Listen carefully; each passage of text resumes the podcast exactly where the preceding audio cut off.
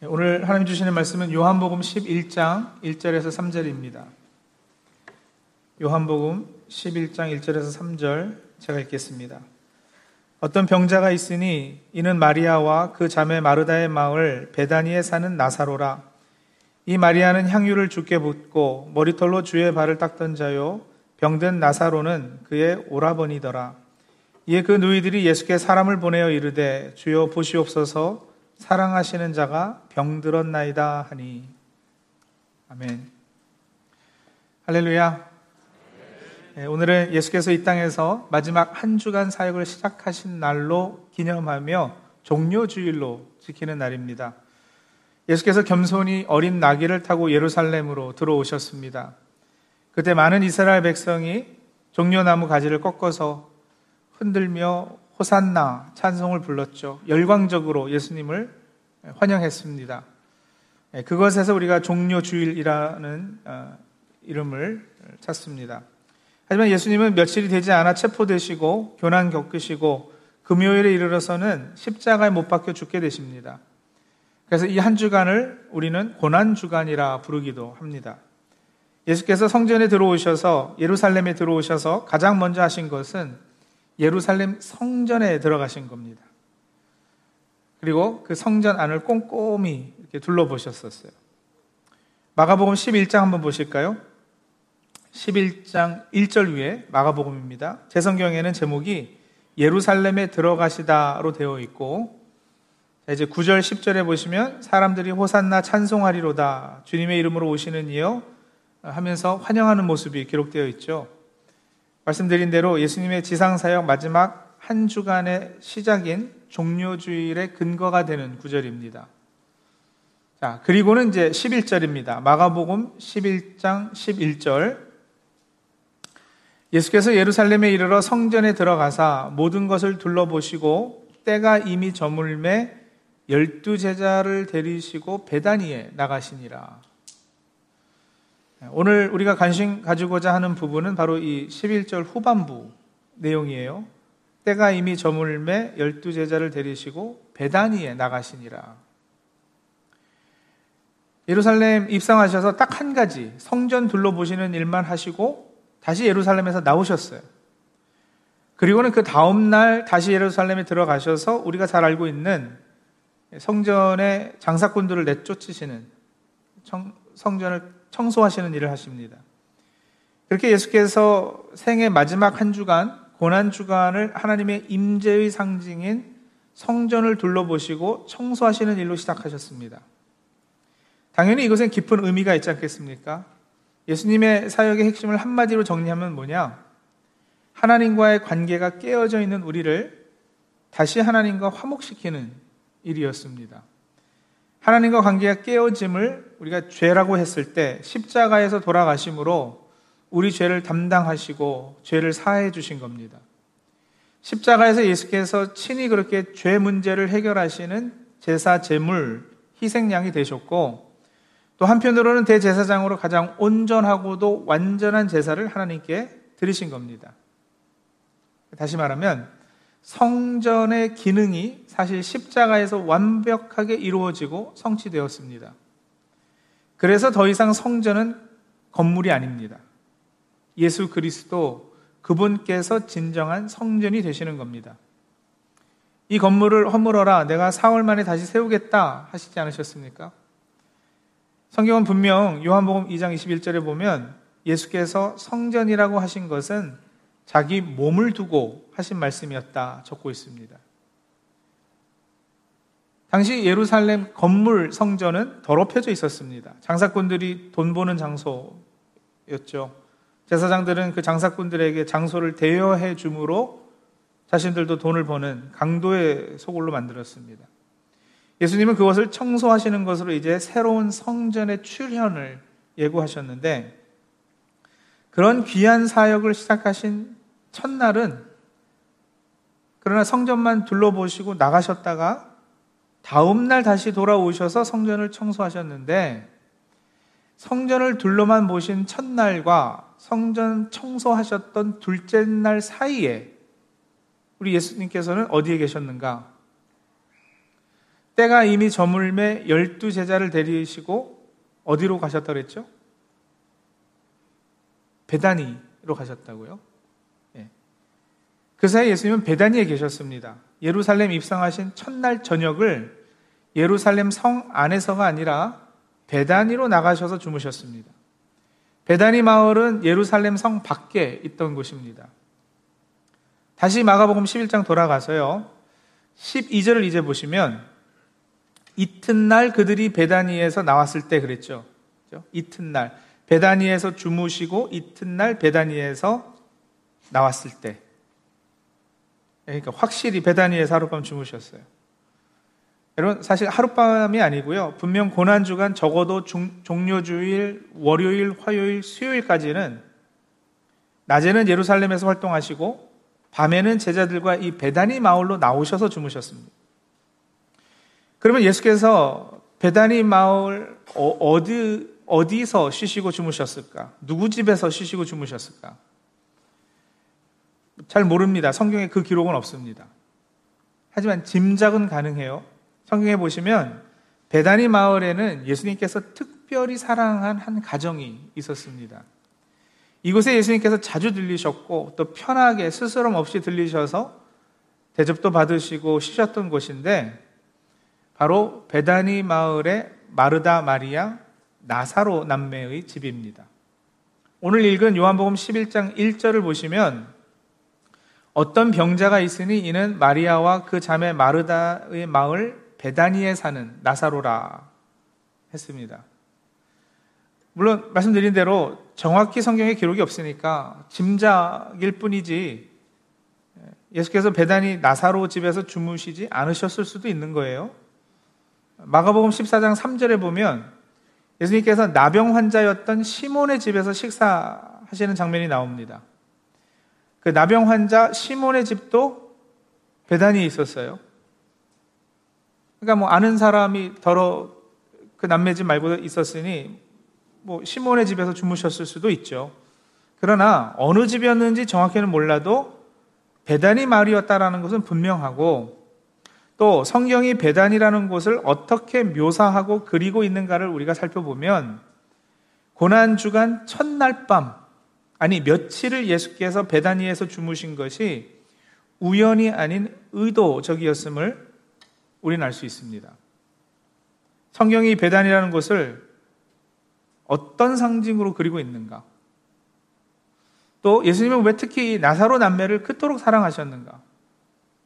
어떻게 보면 편애잖아요. 왜 이 남매를 이렇게 특별히 편애하고 특별한 애정을 쏟아 부으셨을까? 요한복음 13, 11장 3절에 보시면 나사로의 누이들이 예수께서 사, 예수께 사람을 보내서 주님께서 사랑하시는 사람이 앓고 있다 이렇게 소식을 전하죠. 주님께서 사랑하시는 사람이 사랑한다는 표현이 거기 나오죠. 또 5절 내려가 보면은요. 11장 5절 예수께서 본래 마르다와 그 동생과 나사로를 사랑하시더니 그랬고 더 내려가서 35절에 보면 이제 나사로가 죽게 돼서 예수님께서 눈물을 흘리시는데 36절이에요. 이에 유대인들이 말하되 보라 그를 얼마나 사랑하셨는가 하며 해서 예, 이 남매들을 끔찍히도 사랑하셨던 거예요. 우리가 혹이라도 그 사실을 놓칠까봐 성경은 여러 번 반복해서 여러 사람의 입을 통해서 같은 사실을 밝혀주고 있는데 자, 여전히 제 질문은 그거잖아요. 왜? 예수께서 왜 이 남매들을 더 특별히 이렇게 사랑하셨을까? 여러분, 배단이라는 단어의 힌트가 있습니다. 배단이는 성경사전을 찾아보면 어원이 어떻게 되느냐에 따라 두 가지 의미로 읽힐 수 있다 그래요. 하나는 무화과의 집이라는 뜻이고요. 더 많이 알려지고 더 많이 통용되는 이 배단이라는 단어의 뜻은 고난의 집, 비참한 집, 괴로움의 집이에요. House of affliction, House of misery 이렇게 되거든요. 가난한 집. 예, 고난, 가난한, 비참함, 궁핍함, 괴로움의 집이라. 이런 의미를 가진 단어예요. 여러분, 세상에 좋은 이름 다 놔두고 왜 마을 이름을 표현 죄송합니다. 이따위로 지었는지 너무 궁금하지 않으세요? 될 수 있으면 우리가 좋은 이름 마을에 붙이려고 그러지. 막 비참한 동네, 괴로움의 집 이렇게 짓진 않는단 말이에요. 여러분 성지 여행 가보면 배단위는 지금도 가난한 사람들이 모여 사는 동네예요. 그 아이들이 막 이렇게 쫓아다니면서 일불 달라, 일불 달라 막 이러는 이런 곳인데 이 지역은 예루살렘 성 밖 동쪽에 자리하고 있어요. 감람산 뒤쪽 중턱에 있는데 감람산 위에는 바람이 불어오는 방향이 거의 예루살렘 성에 있는 서쪽에서부터 이렇게 불어옵니다. 그래서 어쨌다는 거냐? 여러분 그 옛날 나병 환자나 피부병 환자 같은 전염성이 있는 질병 있는 사람들을 바람이 불어오는 반대 방향이 이곳 베다니의 집단으로 정착시켜 살게 한 거죠. 한국의 소록도 같은 개념이라 보시면 되겠습니다. 몇 년 전에 소록도에 속해 있던 노예 목사님들하고 방문한 적이 있는데 그곳에 그 끔찍하고 또 비극적인 역사에 들으면서 숙연해졌던 기억이 있습니다. 베다니가 소록도와 크게 다르지 않은 곳이었습니다. 전염병을 예방, 예방 하기 위한 차원이었겠지만 주로 환자들과 그 가족들이 살았고요. 그러다 보니까는 가난하고 사회에서 소외된 계층의 사람들이 점점 옹기종기 모여들어 살던 곳이었어요. 조금 전에 언급했잖아요. 나병 환자 시몬이 살던 곳도 바로 이 베다니였다고요. 나병은 가족, 친구, 모든 사람들로부터 격리되어 살아야 하는 어떻게 보면 죽음보다도 더 끔찍한 병 아니겠어요? 그 병이 나았다 해도 평생 시몬은 나병 환자 시몬 이렇게 불리거든요. 그리고 배단위를 벗어나지 못하고 그곳에 살았습니다. 그리고 일단 오늘 본문 몇 구절만 봐도 그렇잖아요. 11장 1절 다시요. 어떤 병자가 있으니 이렇게 구절이 시작이 돼요. 나사로에 대한 본문 자체가 어떤 병자가 있으니 이렇게 좀 분위기 착 깔아앉게 시작이 된단 말이에요. 그 병자가 바로 베다니에 사는 나사로라 그랬고요. 2절에 보면 병든 나사로라는 표현이 또 나오고요. 3절에 보면 사랑하시는 자가 병들었나이다 하면서 이 베다니 괴로운 집에 사는 병든 나사로를 부각시키고 있죠. 그리고 결국 이 나사로는 어떻게 됩니까? 죽습니다. 마르다, 마리아, 나사로 남매와 관련한 일하는 성경에 몇 가지 기록이 있지만 궁극적으로 이 남매의 이야기가 성경에서 어떤 중대성을 가지는 것은 바로 이 나사로의 죽음 때문이에요. 나사로가 죽기에 예수님께서 우십니다.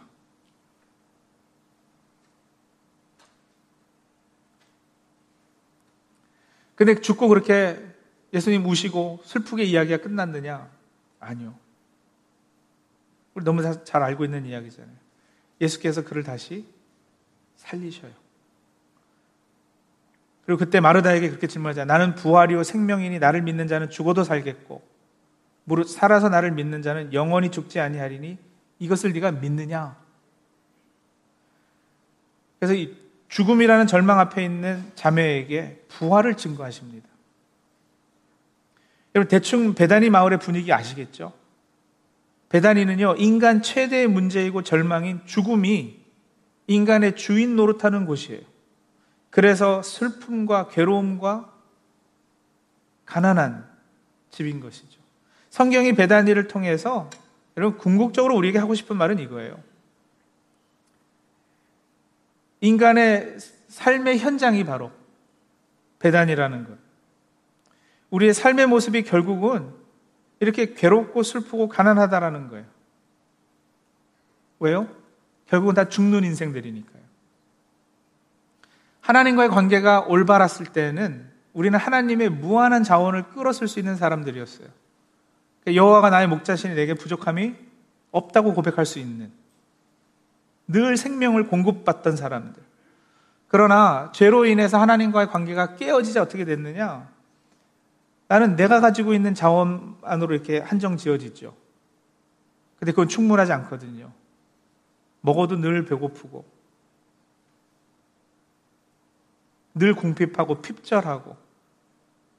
그래서 아담과 하와가 자신들의 벌거벗은 모습을 보게 되네요. 벌거벗은 모습. 헐벗은 모습. 핍절한 모습. 그 전에는 벌거벗고 에덴 동산에 있었어도 자신들이 벌거벗었다는 사실을 깨닫지 못하고 지난다고요. 근데 관계가 깨어지고는 예, 눈을 떠서 결국 보게 되는 게 자신들의 헐벗음이에요. 여러분 많이 먹어도 아니면 반대로 배 골고 살아도 결국 우리 모두는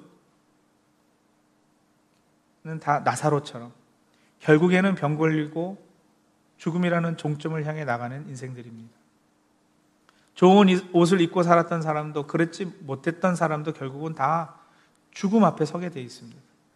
그래서 인간의 삶의 현장은 항상 눈물과 한숨과 아픔이 있을 수밖에 없어요. 근데 여러분 바로 그곳에서 예수님께서는 나사로를 살리시는 거예요. 그리고 죽음이 더 이상 왕노릇하지 못하게 하십니다. 자신이 부활이고 생명이라고 나사로의 죽음 앞에서 담대히 선포하시는 거예요. 그렇게 자신의 부활을 예고하시죠. 왜 마르다 마리아 나사로를 특별히 사랑하셨을까? 왜 이 남매를 그토록 편애하셨을까? 왜냐하면 여러분 이 베다니 동네에 살던 이 가정이 상징하는 것이 바로 저와 여러분이 인간들이요. 베다니에 사는 나사로는 여러분 다름 아닌 바로 저와 여러분 한분한 분이십니다. 예수님은 생애 마지막 한 주를 시작하시면서 바로 그곳에 가셔서 쉬셨어요. 쉬셨다는 것은 그곳에서 다시 새 힘, 새 에너지를 얻었다는 거 아니겠어요? 근데 생각해보면 가난한 동네에서 괴로움의 집에서 무슨 편안함이 있었겠는가? 여러분, 쉼, 안식을 어떤 편안함과 바로 연결하지 마세요. 왜냐면 쉼, 안식은 결국 새 힘을 얻기 위해 주어지는 거잖아요. 다르게 표현하자면 사명 의식의 재충전, 사명을 새롭게 깨닫는 거. 그러니까 내가 아, 이 일을 해야지. 내가 이 일을 위해서 부름을 받았지. 그래 지치고 힘들고 어렵지만 나가자. 하나님께서 이 일을 위해서 나를 부르셨다. 그 사명을 새롭게 해서 우리 주님께서 십자가 사명을 이루시는 거잖아요. 십자가의 고통, 그 고난의 깊이와 무게를 주님 아시기 때문에 겟셋만의 동산에서 내 마음이 괴로워 죽을 것 같다 이렇게 말씀하셨어요. 기도하시면서 하나님 이 잔을 내게서 옮기시옵소서. 그러신 거 아니겠어요? 그 십자가의 무게가 바로 우리 인간의 삶의 죄의 무게입니다. 우리가 흘리는 모든 눈물을 모아놓은 슬픔의 무게입니다. 우리가 병들고 늙어 죽는 죽음의 무게입니다. 인간들의 가장 비천함과 처량함과 궁핍함과 괴로움의 자리로 예수님은 주무시러 가셨습니다. 죄 때문에 사랑하는 사람들이 그 눈물과 한숨을 흘리고 쉬고 있는 그 자리에 가셔서 예수께서는 다시 그 현실을 눈으로 바라보시고 몸으로 체험하시는 거예요. 나사로가 죽으니까 함께 울어주시면서 다시 사명을 새롭게 하시는 거죠. 내가 이거 없애야 되겠다. 내가 십자가에 달려 이 죄를 없앤다. 이 비천한 인생들이 다시 하나님과 화목하게 지낼 수 있도록 내 자신을 희생 제물로 내어 놓아야 되겠다. 다시금 그 사명을 굳게 하시는 거예요.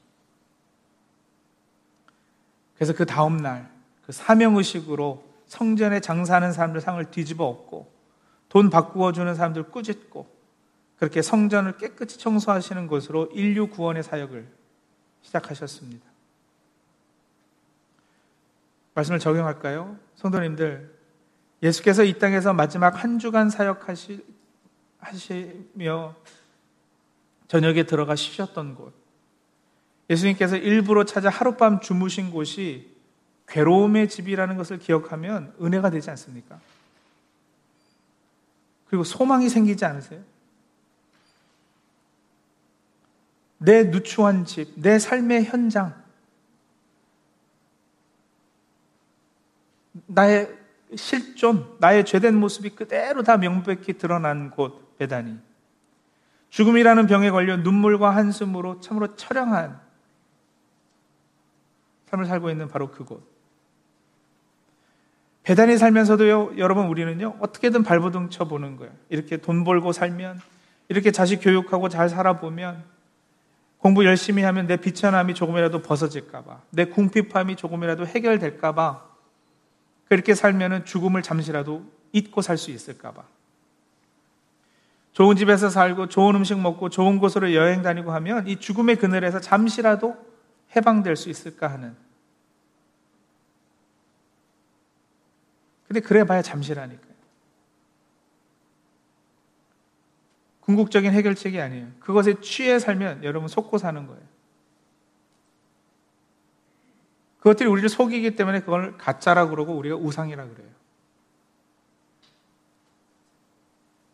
그 우상에 빠져 죽음을 망각하고 사시는 분들이 계셔서 안타까워요.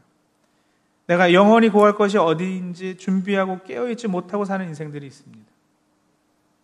성도님들, 우리가 절대 잊지 말아야 되는 거, 우리는 다 죽음을 향해 가고 있다라는 거. 바로 죽음은 항상 우리 코앞에 있다라는 거. 근데 여러분, 우리 주님 은혜의 주님이시라니까요.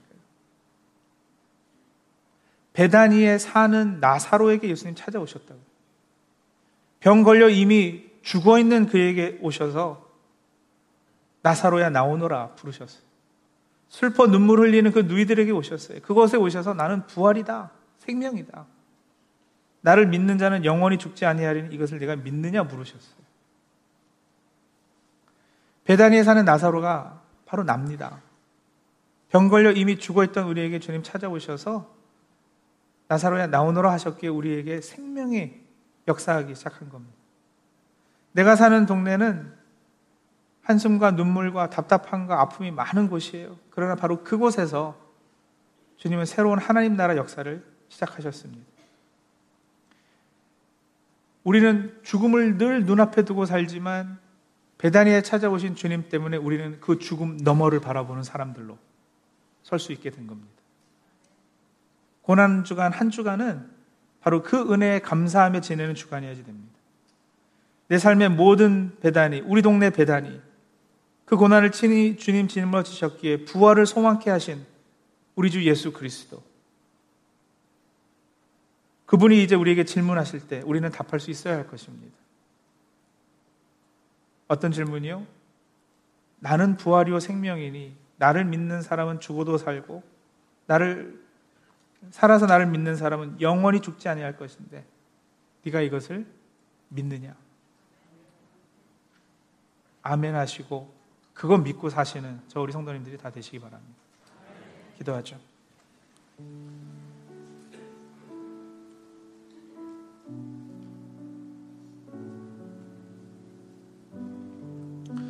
성도님들 언젠가 우린 다 죽는 거 알고 계시죠?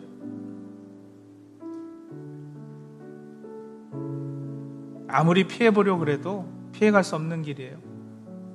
언젠간 병들고, 언젠간 죽어요. 그거 잊어보려고 아둥바둥 살아도 피해갈 수 없어요. 다른 그 어떤 것을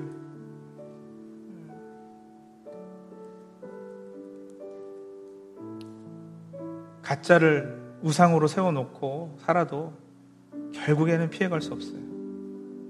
죽음 문제 해결하셔야지 돼요. 우리가 살고 있는 곳이 배단이라니까요. 괴로움의 집, 괴로운 인생길.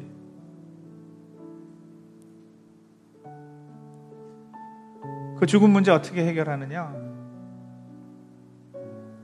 우리에겐 방법이 없죠. 주님 우리에게 찾아오셔야지 돼요. 베다니에 사는 나사로에게 우리 주님 찾아오신 것처럼 우리에게 찾아오셔야지 돼요.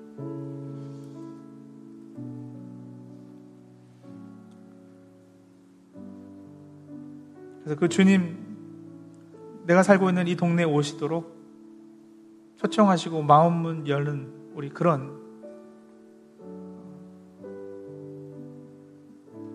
기도로 이 시간 하나님 앞에 나가도록 하겠습니다. 주님, 저희 동네 오셔서 저희 집에서 하룻밤 주무세요. 죽음의 그림자가 깊게 길게 들여진 이 동네 찾아오셔서 생명의 역사를 새롭게 이루어 주세요.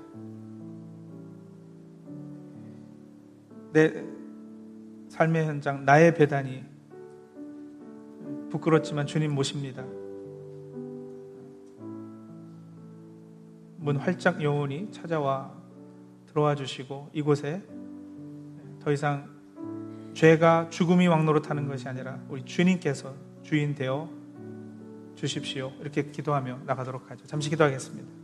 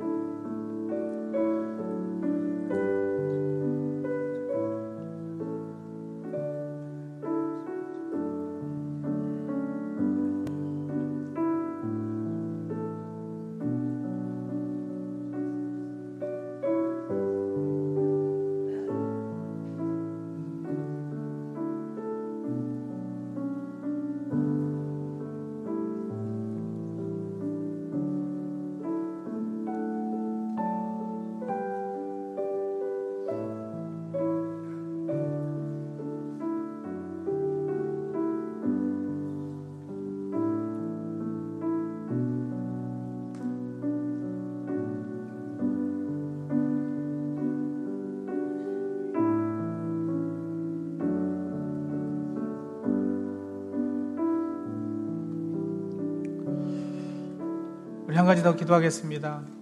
여러분, 그래서 베다니는 오늘 여러 다른 이름으로 불리기도 합니다. 베다니의 다른 이름, 우크라이나. 베다니의 다른 이름, 북한. 죽음의 그림이, 그림자가 길게 느리운 곳. 그것이 베다니죠.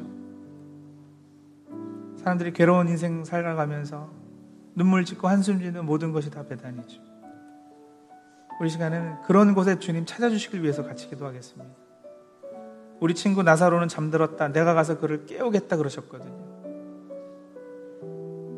그래서 나사로야 나오너라. 그리고 그를 풀어서 이제 가게 해라. 그렇게 생명을 불어넣어 주셨는데 우리 주님 이 지구상에 그렇게 죽음이 왕노릇하고 역사하는 그런 곳에 찾아가 주시기를 위해서 특별히 우리 우크라이나 기억하면서 같이 기도하도록 하겠습니다.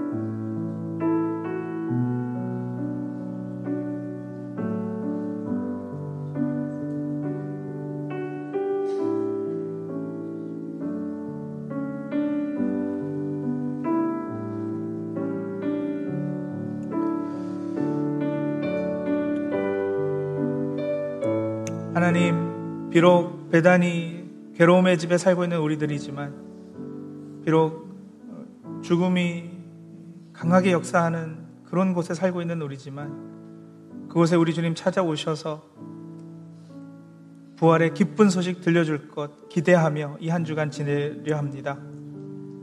주님의 부활을 고대하고 기대하고 잘 준비하는 이 한 주간 될 수 있도록 도와주시고, 그래서 그 주님의 부활에 참으로 기쁨으로 감격으로 동참할 수 있는 우리 모두 다 되어줄 수 있도록 도와주시옵소서. 예수님의 이름으로 기도합니다. 아멘.